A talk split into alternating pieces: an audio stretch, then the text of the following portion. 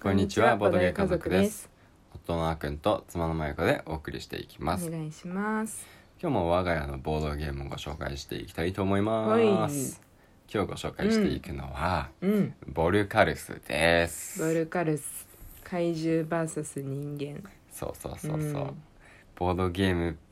にね、うんこんなのができるんだみたいなうん。そういうなんか新しいボードゲームだったよねそう出た時ねそうだね。であり、うん。我が、ね、YouTube うん。そう YouTube チャンネルうのん。第1弾と、そう。最初の動 画でボボルカルス取り扱ってます初回にやったよね。そ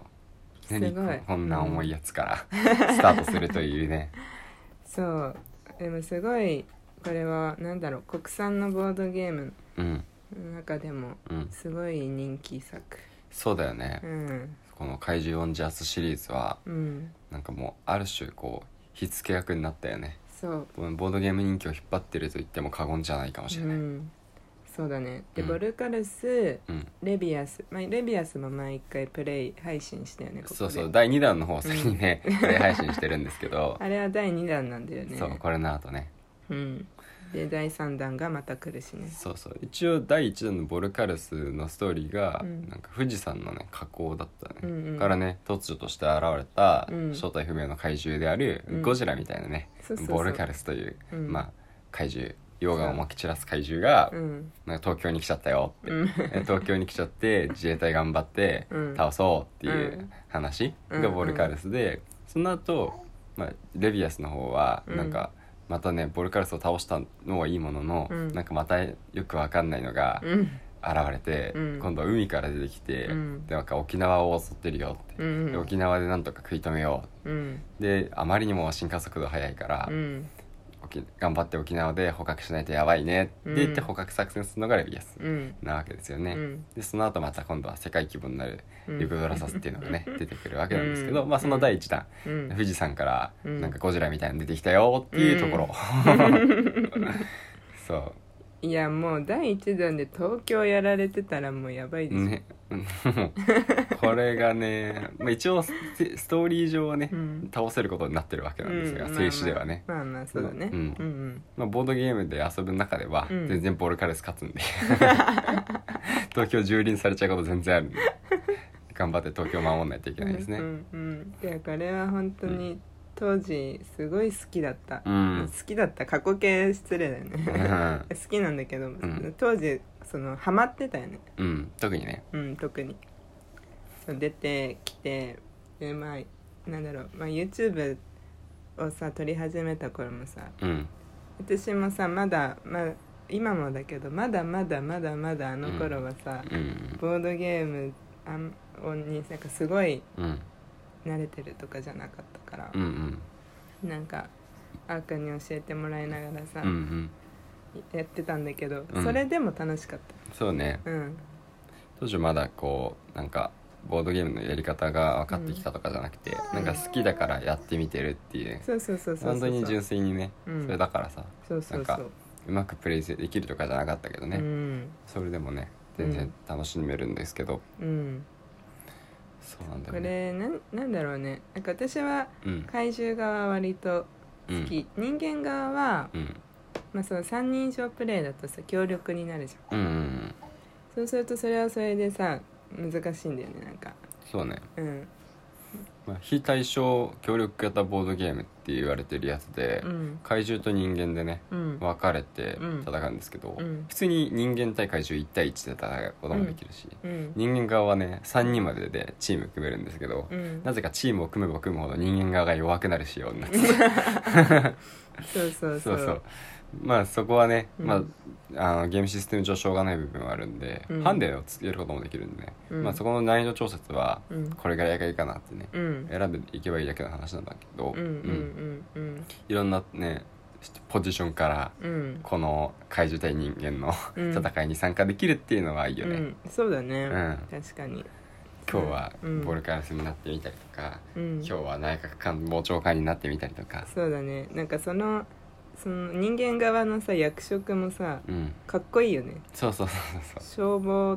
総監統合幕僚長うん緊急総務官、うん内閣官房長官うんうんでそれぞれにさうんなんかその特徴もあってねちそゃうんとそうそうそううん、ただその名前だけじゃなくてさ、うんうん研究総務官ミサイル、研究総務官は研究進めるんだよねそうだったうんあのーまあ、ボルカルスって謎の生命体なんで、うんまだ何も分かんないわけですよですから、ボルカルスにどういうふうに対処していったらいいのかっていうそのね情報を集めていくのが研究総務官の役割で、うん研究総務官が研究を進めるほどボルカルスに対して有効打を打てるようにうん早くう有効打を打てるようになってくるわけんなうんんでね、うんだからその実行部隊だけだとねうんうん有効打打てるんだけど、うんその有効打打っていいのかどうか分かんないから実質的には打てないみたいなうんうね、んうんそうそうそうだから頭ブレインとうん実行部隊と、うん両方とも揃ってた方がこの実際にね現実でもそうですけど、うんうんボードゲームでも強いんでね、うん人間側の組み合わせとしてはいいんだよいいんだよね、うんうん、でまあこれさやっぱ、なんだろう忠実に再現してると思ったのがさ、うんこの予算システムね あー予算ねそうこの予算があるっていうのが、うんなんかなかなかリアルだなって思って、 予算申請とかっていうのがうんあるわけなんですよ、うん予算がなくなるとうん人間が行動がもうほとんどできなくなやって、ばいよねだって回収出てるんでそうそんなことしてる場合じゃないだろうって思うけ どでも予算がないとそう消防隊も発動できないし、うん自衛隊も発動できないっていう、消防隊の発動結構資金いるもんうねん、そうね自衛隊動かすのよりも消防隊動かす方がうん 大変だし、うんなんなら消防ヘリだけなぜかただっていう、そうまあ、その辺のシステムはね、まあ、うんゲーム上しょうがないと思うんですけど、うん面白いそようそれも含めてねうん楽しんじゃえばいいんじゃないかなと思ってます、 いやほん研究はわかるよなんうかん徐々に、なんかさ「シン・ゴジラ」とか映画見ててもさ、うんうんめっちゃ研究とか頑張ってさ、あなんか想像つくよねそうだそうんだんこう研究してってしてって最後凍らせるって思ってたよね、あれそはうまさに「シン・ゴジラ」みたいで、うん僕たちは「シン・ゴジラ」の方を後に見たんですけ ど先にボルカルスやってるんですけど「シン・ゴジラ」見てからこれやるとうんめちゃくちゃ楽しいみたいですうよ、 んそうだねなんかさ、YouTube でさ他にもボルカルス出してるああのサムネとか見ても、うん、なんかあったじゃんシン・ゴジみたいなあそうそうそうシン・ゴジラみたいなボードゲームみたそういなそう そう歌ってる人いたけどいやもう本当にそうだった、そうだよねなんかあとは「エヴァンゲリオン」かけながらやってたりしてるよあねあやってたやってたいや面白いよ盛り上がるねやっぱ「シン・ゴジラ」と「エヴァンゲリオン」も似てるからねうん、確かにねいやなんかねこのあのいっぱいうんあのコンポーネントとかパーツも多いじゃん、うんうんそれもさ私好きでさなんかうんもう、開けてやるぞっていうのがさあるんだよねこうんのボルカラスは確かに準備からうんねその私全然そういうのさ大変とか面倒くさいとかあんま思わなくて、うんうん好きなんだよねうんうんコマとかいっぱい入ってるやつをジャラジャラジャラ並ってって、うんこう慣れた手つきで並べていくみたいな、そうだねうん、覚えてしまえばねその時間かかんないからうねん、だからそういうのも含めて、うんこう見て楽しいし、うんうんうんやっても楽しいもう一回何度もやりたい、そうだよね、うん、聞いても楽しいじうんうんうんゃん話を聞い聞くだけでもさそうそうそうそう、ん、いやもうさすがだなって思うそうあとうまいのがさ、うんこれ怪獣側もさ、うん人間側もどっちもなんだけど、うん後半になればなるほど、うんやっぱできることが増えていくっていうシステム、盛り上がっていくんだよね、うんうんうんもう前半と後半で、うんなんか本当に形勢とか状況とか全然違う中で、うんうんうんお互いできることが増えてるから確かに、怪獣はねうん進化していくからねうん、どんどん結構早いよねしかも進そう化毎ラウンド進化していく大体 幼体からね亜生体第一生体最終的にねまあ、うん行きそこまでいけば完全体になるわけなんうでんすけど、うんうんうんでレビアス買った人はうんそれとまあこの進化とは全く別だけど、うん一応究極進化みたいなカードがもらえたりするんですうけんど、うんうんまあ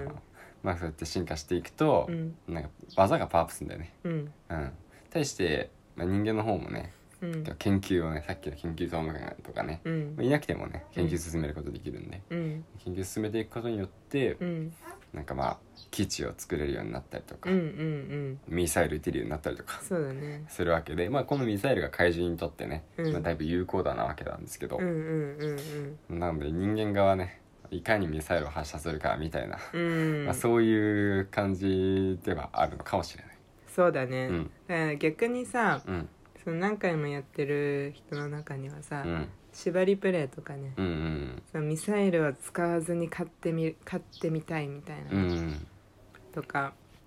あるみたいねそう一回やったよねあやったねそうそうそうあやミったサイル使わずにやあったの勝てるかどうかってういんう、うん、うん、勝てまし した一応勝てますそうそうそうたそうだねそう消防隊で火を消しまくったり救出しまくったり して、あの怪獣勝てます、あうあん、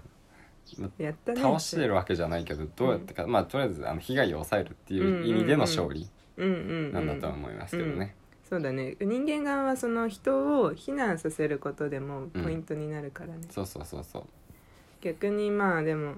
かんない私は本当に怪獣側なんだよなやっぱりうん好きなのは好きなのはうんまあでも怪獣側はさやっててさ前半すごいなんかうん独壇場でさ、うん人間をさ蹂躙してるように言えるけどさ、うん本当にミサイルが発動できるようになってから、うん一気にボコボコにされることが多いからそうそうそうそうなん だよ最後のターンそでう一気に逆転されたりするんだよねうんそうなんだよね油断できないよね、ううんんはいはい、という感じで、うんうん今日はね、うんボルカルスのことをご紹介させていただきました、はいまあ面白いボードゲームなんでねぜひやってみてください、いや本当面白いようん、うんまたね、うん明日以降も、うんあのいろんなボードゲームのご紹介とか、はい場合によってはプレイとかもしていきたい、していきますので、はいぜひ聞いていただければと思見いてくまだす。さいそれではまた会いましょう。バイバーバイバイ